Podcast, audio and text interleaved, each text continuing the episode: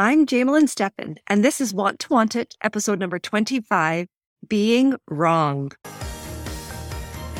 Welcome to Want to Want It, a podcast for women of the Church of Jesus Christ of Latter day Saints who are ready to ignite not only their sexual desire, but all of their desires to create a more fulfilling life and marriage. I'm Jamelyn Stephan. I'm a certified life coach, a wife, and a mother of seven children. I'm excited to share my personal journey to desire with you and teach you how to desire more as well.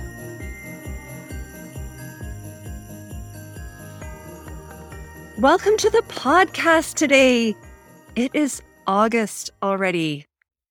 Now, here in Canada, our kids get about eight, nine weeks of summer vacation, and it tends to fly by. August always comes faster than I anticipate. And September, when we start school again, is just here before you know it. So my goal this summer is to just love it all, even if it goes quickly. I've decided that if it feels fast, that means that we're loving it because time actually only ever goes slow when I want it to go fast so that I can end whatever my current misery is. So a fast summer has to mean that it's a fantastic one, right? Today, I want to talk about the wildly popular topic of being wrong. Now, it's probably not popular to you, but it's popular in my brain because I think about it a lot and I love it. Now, I know that the idea of being wrong is not a new concept, but I remember when I first learned the idea of being okay with being wrong. Kind of blew my mind. Adam Grant is an organizational psychologist and he calls it the joy of being wrong he actually studies how amazing life can be when we are open to being wrong. So, first of all, it can be so relieving to know that some of the things that we feel like we know are wrong or incomplete.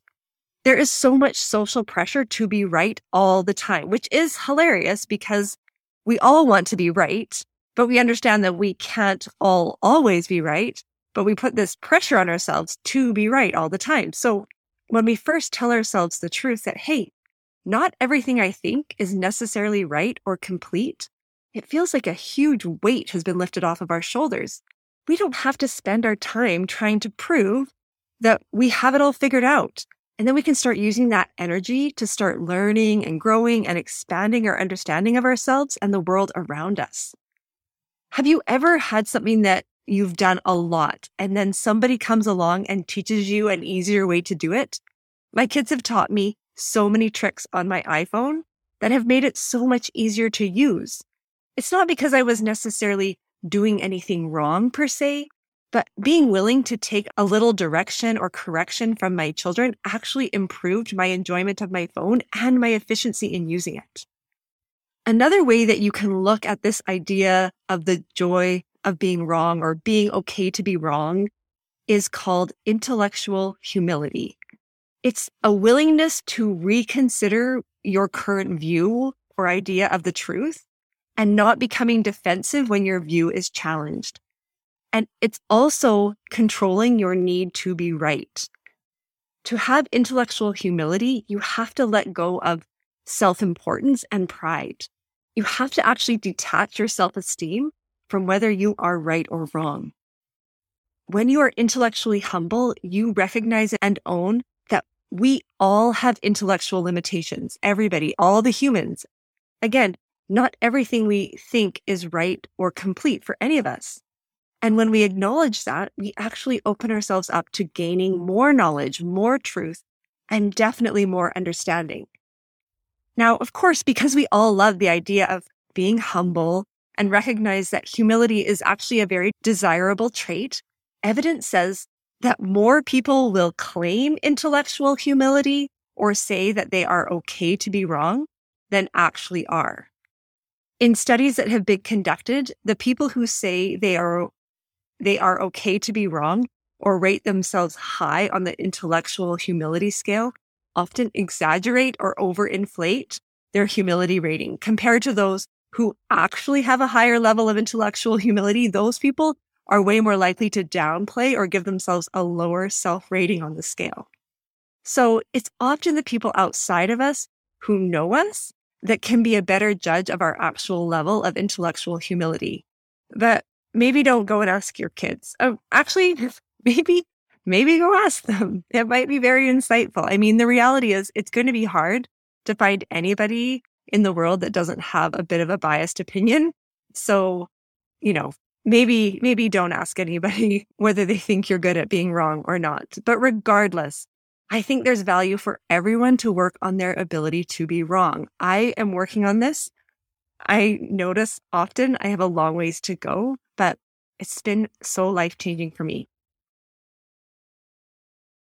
Studies show that our brain can react to attacks on our beliefs the same way it will react to a threat on our physical body.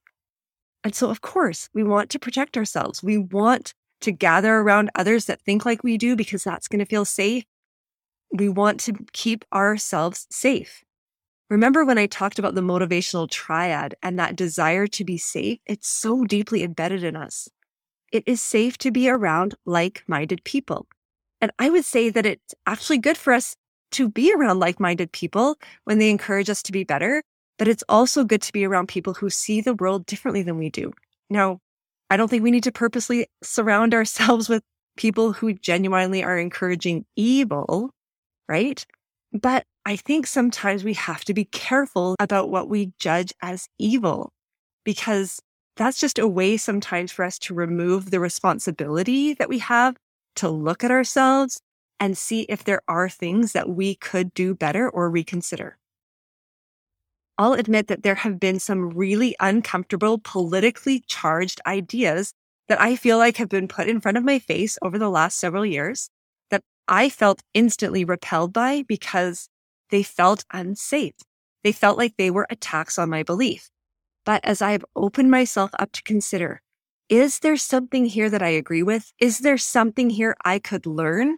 Is there something here that I don't want to look at because it's going to require me to change and I don't want to change?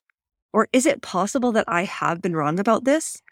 When I consider these types of questions, then I find that these seemingly controversial conversations actually provide a lot of goodness in my life because they allow me at times to become more certain about the truths that I already knew, but maybe felt a little bit shaky on. I just become more sure and confident, not in a I'm digging my heels in and I have to be right kind of way, but just a more sure confidence because I've been open to exploring it all. They've also allowed me to look at myself with a little more scrutiny and admit that there are places that I have lacked acceptance or compassion or openness. And once I stopped living in this kind of flight or fight about certain subjects, the more open I was to taking the good from them into my life. Here's an interesting thing to understand about humans. Overall, we think critical people are actually more discerning and maybe even smarter than people who aren't as critical. So it actually feels very powerful to be critical and to get caught in the idea that you are right. The truth is, critical people actually aren't more discerning or more smart. They are simply more critical.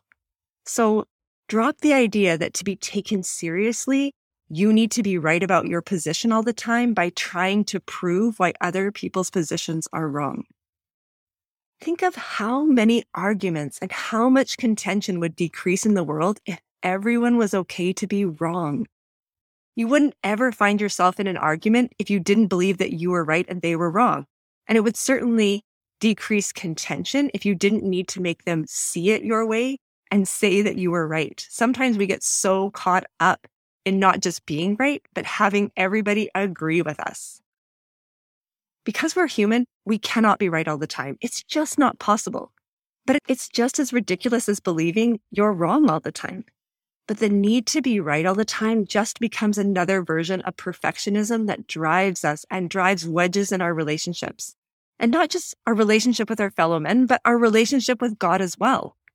I think a version of loving God and loving our fellow men is our willingness to be wrong and allowing God and others to correct us or teach us or help us to see something we may not be seeing. And it actually is more loving to ourselves to be able to say, it's okay. You are going to be wrong sometimes, and I love you still. Instead of insisting that we always have to be right to gain our personal approval. That is so unloving and unkind and such an uncharitable expectation to have of ourselves. Those of you who are members of the Church of Jesus Christ of Latter day Saints know that our prophet, President Nelson, has encouraged us to discover the joy of daily repentance. I remember years ago being told to pray and ask God to show me what I needed to repent of. Now, this practice just supports the idea that we don't always see ourselves clearly, and that if we want to progress and change, we first have to see where we need to make those changes. And so we need to ask. Well, this sounded like a terrible idea to a perfectionist. I didn't want to admit that I was wrong about anything, and I certainly wasn't going to ask God to show me what I needed to do better. It sounded very scary. What I didn't understand then that I understand now is that repenting, admitting to God that I didn't do as I should, that I was wrong, or that I had some incomplete knowledge that was influencing my choices, I opened myself up to more joy, literally more joy because I have more confidence in my relationship with God and I show up in the world as a better human. I can change and progress, which is one of the best feelings we as humans seek. And so that makes me filled with joy.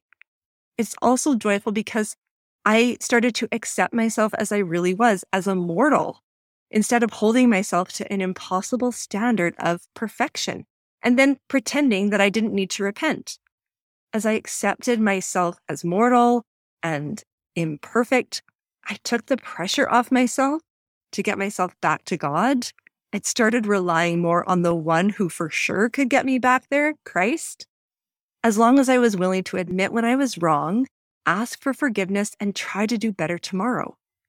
I think when we have the courage to say, I was wrong, and go to God or to someone else that we maybe have wronged and admit that, to say those words, I was wrong we are opening ourselves up to so much more happiness and peace and joy. Now, again, I want to reiterate that just because you decide that you're willing to be wrong doesn't mean you are always wrong.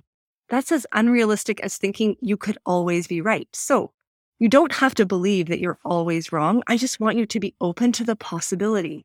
And truthfully, I sat down and thought about all of the things that I am so happy I found out I was wrong about.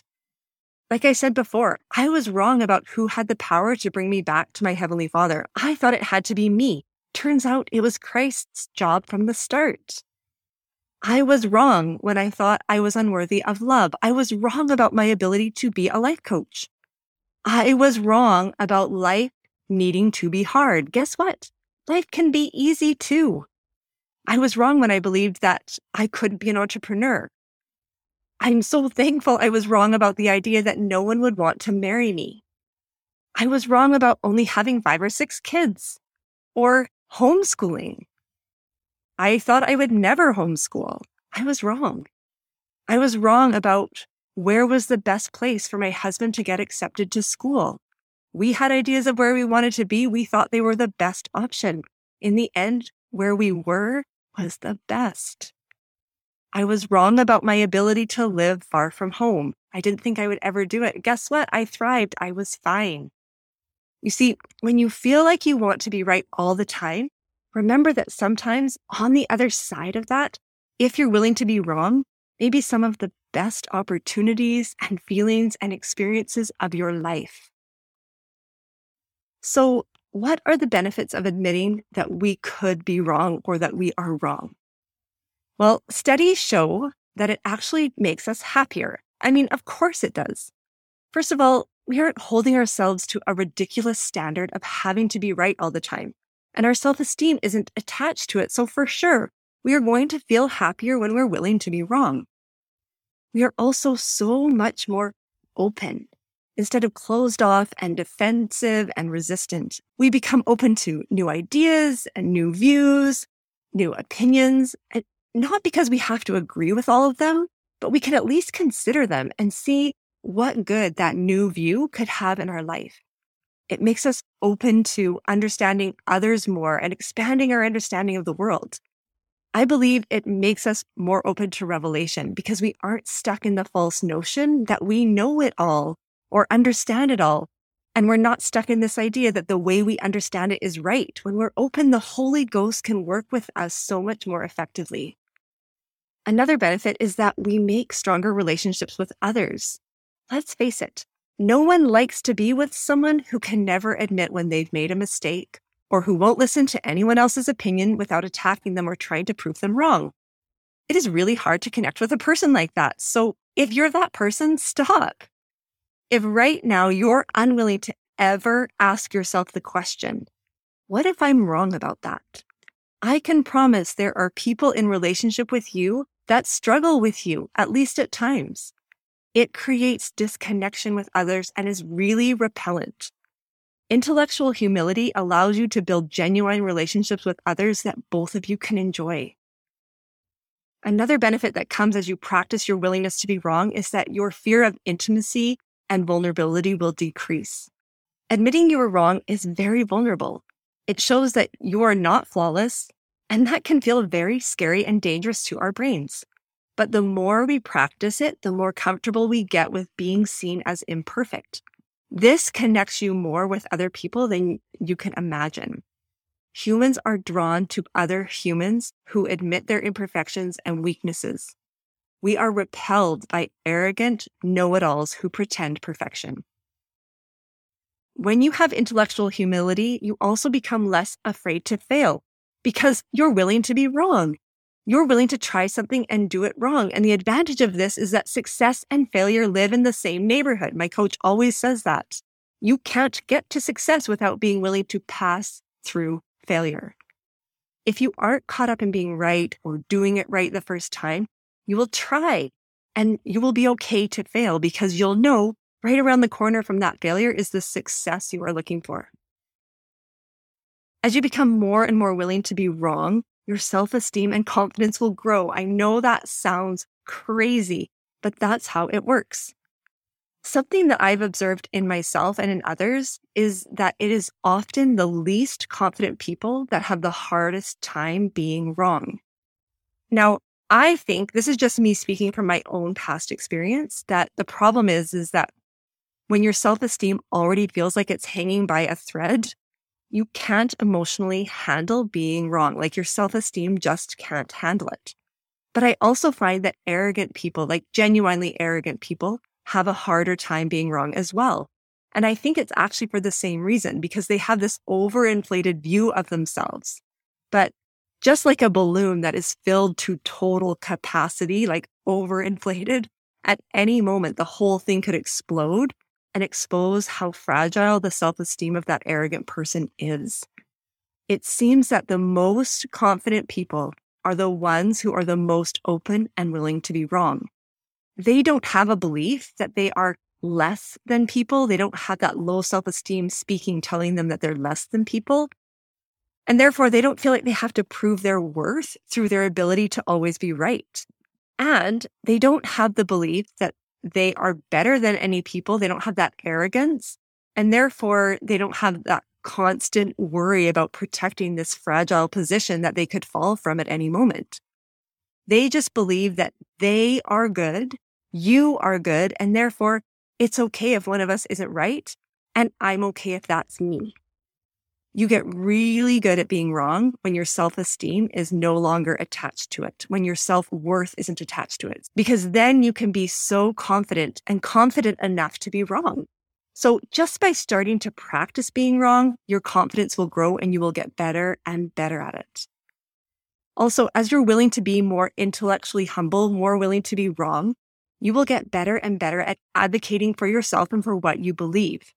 You won't be doing it to try to prove that someone else is wrong, and you won't waste your time trying to change everyone else's mind. First, you're going to have opened yourself up to the possibility that you could be wrong. Like you're going to humbly consider, could I be wrong? You're going to evaluate it. And then you're going to come to a decision again of what you want to believe. Then you will be more confident in yourself and in your belief and have the confidence to move forward no matter who thinks you're wrong. Because when you're okay to be wrong, you're also okay with other people to be wrong about you. Another benefit of being intellectually humble is that you get really good at recognizing when someone is presenting a sound argument. Again, because you become open to receiving the goodness and perspective of others, And because you aren't feeling defensive and panicked about being sure that you're seen as right, you can see when someone's perspective is well thought out and reasonable. It doesn't mean that you're necessarily going to adopt their point of view, but you can see this is well thought out. I can see their position, and you're just way more open to their influence and logic.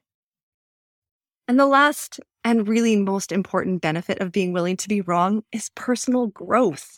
I found this quote, and I think it sums this all up so well. The person you are now only exists because the person you were was willing to grow into someone new. I want to just say that again.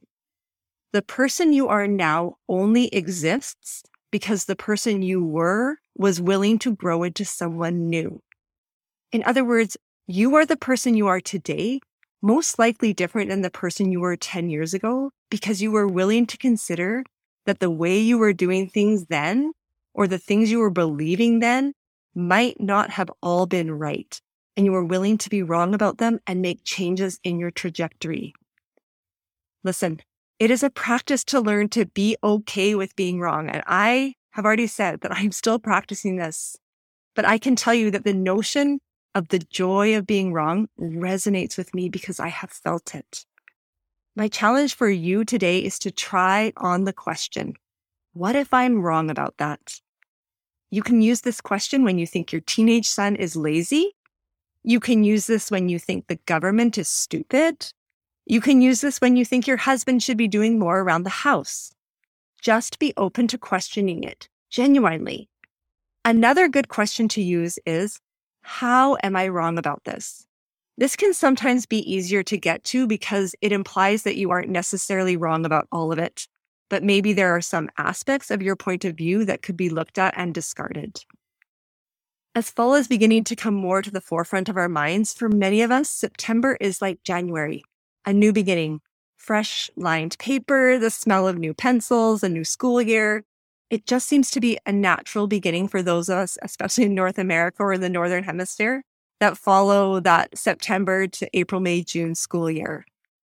I have some openings in my coaching program starting in September that I would love for some of you to have. This program is an opportunity for you to take the tools and the ideas that I teach here on the podcast and learn how to apply them in your life to your specific circumstance. September is a great time to give yourself a fresh start, and working with me is just that. Together, we will work on your confidence, we'll work on desire, your relationship with yourself, and your relationship with other people. This work will take your life from good to great. I promise. That is what it has done for me. So go to my website, jamelynstephan.com, or look for a link in the show notes and sign up for a free 25 minute session with me. This 25 minute session is actually the perfect length of time for a really busy woman to take a minute to get to know me, tell me about your struggles, and get some free help. It's also a good way for you to learn about what I do and how it can help you going forward. So sign up today before all of my fall spots get scooped up because I would love to meet you. I would love to help you. There's nothing that has brought me more joy than meeting women all over the world and helping them and just loving them. And they've become some of my very best friends. Okay. I hope you have a great week. Open yourself up to being wrong. Ask yourself the question, what if I'm wrong about that? Or how am I wrong about this? Just open yourself up to it, try it on, see what happens. See you next week. Thanks for listening today. If you like what you hear on the podcast and you'd like to learn more, feel free to head over to my website, jamelynstephancoaching.com, or find me on Instagram or Facebook at Jamelyn Stephan Coaching.